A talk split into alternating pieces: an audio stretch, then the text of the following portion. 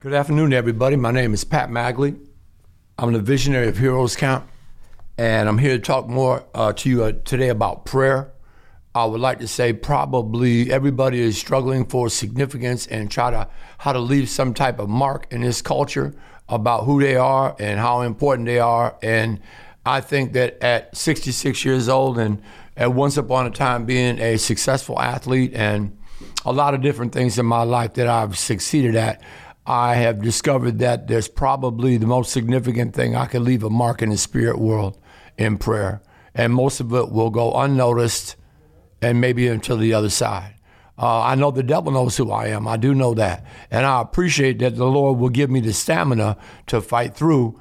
Uh, and I think right now that we are wanting to be seen too much rather than be in the place that where there are no eyes looking, but there's an eye that never slumbers or never sleeps. He's always looking for someone that would pray. So with that being the backdrop, we'll start today. One thing I think that's happening right now is that God is introducing himself to the world and that God is God and God is alone and that there's only one God. He's really introducing. I think he's got everybody's attention. I don't think there's nobody that could ignore the fact that the hand of God is in the earth realm today.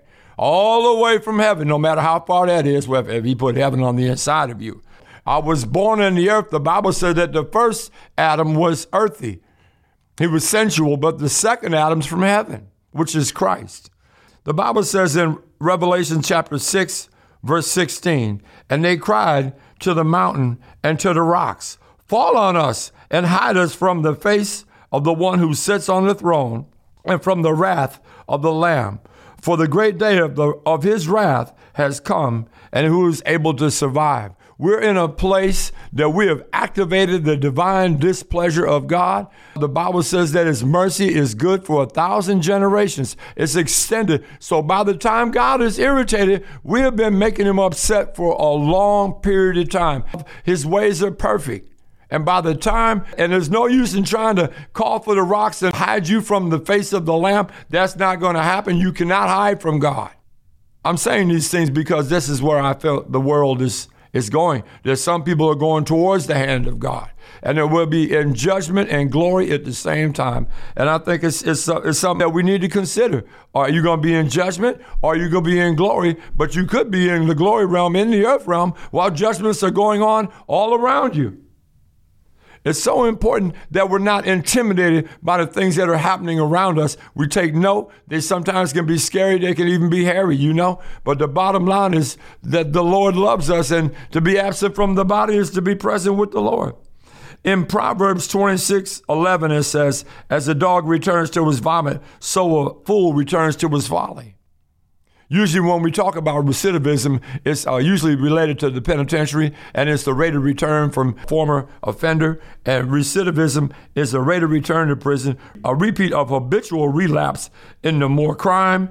Uh, is psychiatry, the chronic tendency towards repetition of criminal and antisocial behavior patterns. I'm not talking about recidivism in criminal activity on the planet. I'm talking about for those that aren't in their prayer closet the recidivism, the rate of return to normal life after this coronavirus. How many are just going to go back to sleep? We should have learned something at 9 11. We should have learned something at Katrina. We should have learned something at uh, Hurricane Rita in Florida, but we didn't.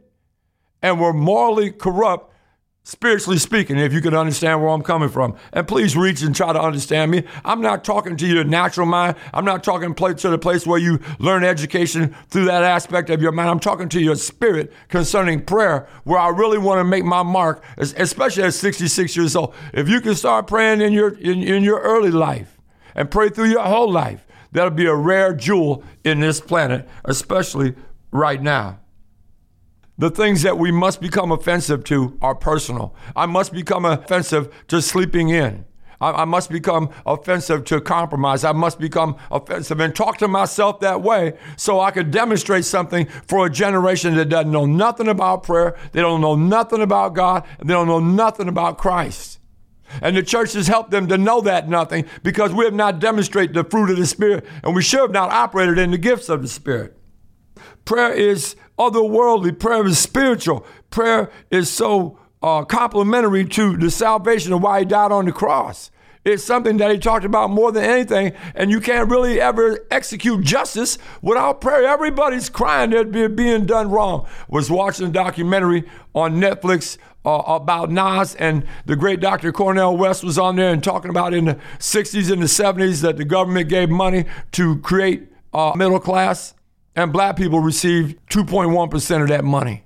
And they went in Queensbridge, New York City, and they built this projects sardines. People live, we got to give an account of that. When, when we see a, a global pandemic judgment coming out, we need to really look at ourselves and don't just smooth that over and just don't delete that from writing that into American history, what we did and, and what we did as the church by not just, and I talked about last week maybe a little bit about uh, committed sin, but also omitted sin. When we see things that are not going on the right way, we may not can always run and address it in the natural to start with. Maybe start addressing it in the spirit and tell that spirit, man, let up. Create justice. Let that racism go.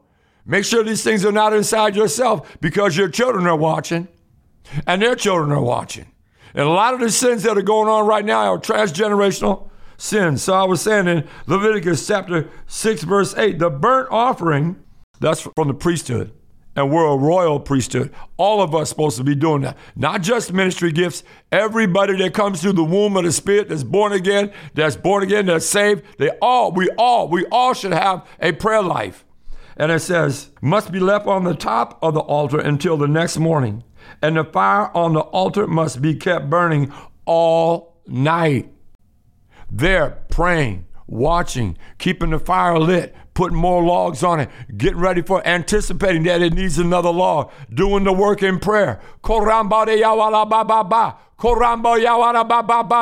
The greatest thing ever happened to me for my salvation to assist me in prayer has been the baptism of the Holy Ghost. And there's more confusion around that than there is around race, sex, and money. I just said something right there. In the morning, after the priest on duty, okay, there's a shift work has put on his official linen clothing and linen undergarments, he must clean out the ashes of the burnt offering and put them beside the altar. Then he must take off these clothes, change back into his regular clothes, carry the out ashes outside of the camp, and a place is ceremonially clean. Meanwhile, the fire on the altar, there we go again. Okay, 24 7, 365. Shift work. The church should always have somebody in the prayer closet Meanwhile, the fire on the altar must be kept burning. It must never go out. Each morning, the priest will add fresh wood, fresh sacrifice, fresh time, fresh fasting, will birth fresh hunger, will birth fresh tears, fresh concern, and fresh caring, and pure concern, and pure caring. Each morning, the priest will add fresh wood to the fire and arrange the burnt offering. He will then burn the fat of the peace offerings on her. Remember, three times he says in three verses that the fire must be kept burning on the altar at all times. It must never go out. So these things are, are what I'm recommending, you know, to be able to get ourselves into a place where we're not just trying to have practice recidivism, want this to go away, and go back into our criminal behavior, which I'll call it's a death sentence. When we don't pray, we're dying. We're dying spiritually. And when the fire goes out, the light goes out, and culturally we're going to become normal rather than supernatural. And we got to have sonar, we got to go deep, and we got to have high levels of revelation coming out of heaven in this hour because we have let these things fall. Uh, and as the pattern how the church is supposed to be built, this is a key to the foundation of the church of the living God here in the book of Leviticus. I grew up and there were some things that were just consistent in society at large. So I was a child in the 50s and a young adult towards the late 60s and early 70s. And there were people that were not born again, but they were authentic, they were genuine, they were real, they were credible, they were pure, they were reliable, they were trustworthy, they were faithful to their families. And that was all of that was because that the church walked in a certain dimension that it left something behind it left something in the fields. There's some things you know you just didn't do. Everybody knew that. You didn't have to go to church to know that. Now people that go to church, They, they, they, ain't got that. You know, we didn't lost something, and I'm concerned about that. That we want this to go away. We want to get back to business as usual. We we want this to be uh, just a scare. This is a precursor to something that's coming that inevitably, I believe, is going to be worse. There's going to be a glorious time in the midst of this judgment. And the judgments of God will not come near my dwelling place. I know what the word says. I'll read it. But at the same time, I'm warning us that we're too uh, laissez faire about this. And I don't know what I even to say behind that. In Revelation 16 9. And I think this is a lot of people are feeling because if it wasn't that way, it wouldn't be written that way. Then the fourth angel poured out the bowl, his bowl, on the sun, causing it to scorch everyone with fire.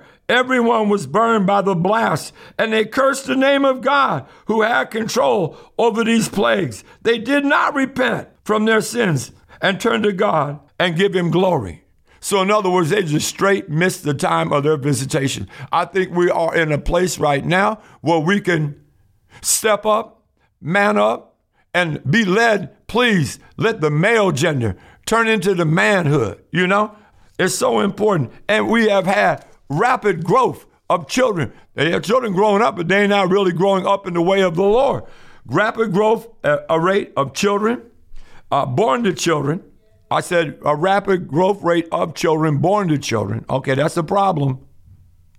And then we want them to somehow pull themselves up by the bootstraps when no one spent no time with them. Their fathers have not taught them, and their fathers have taught them, and they told them, Don't do as I do, do as I say. Well, that will work until you're about three. That ain't gonna work. Fathers are models and they're standards, and we got to lift up a standard. We got to find some people that want to be fathered so they can become men. And we got great athletes, greater than we've ever had before, great politicians, great educators, and even great preachers, but they haven't been fathered many times, and they fall down when they walk out of their gifted area. God help us all. We need the Lord. We need the Lord rapid growth rate, and children born to children, and the American church playing rather than praying have left us with a cultural arrogance that protected these unwanted human beings who are looking for sincere desire of significance. Their arrogance is protected by their being overlooked.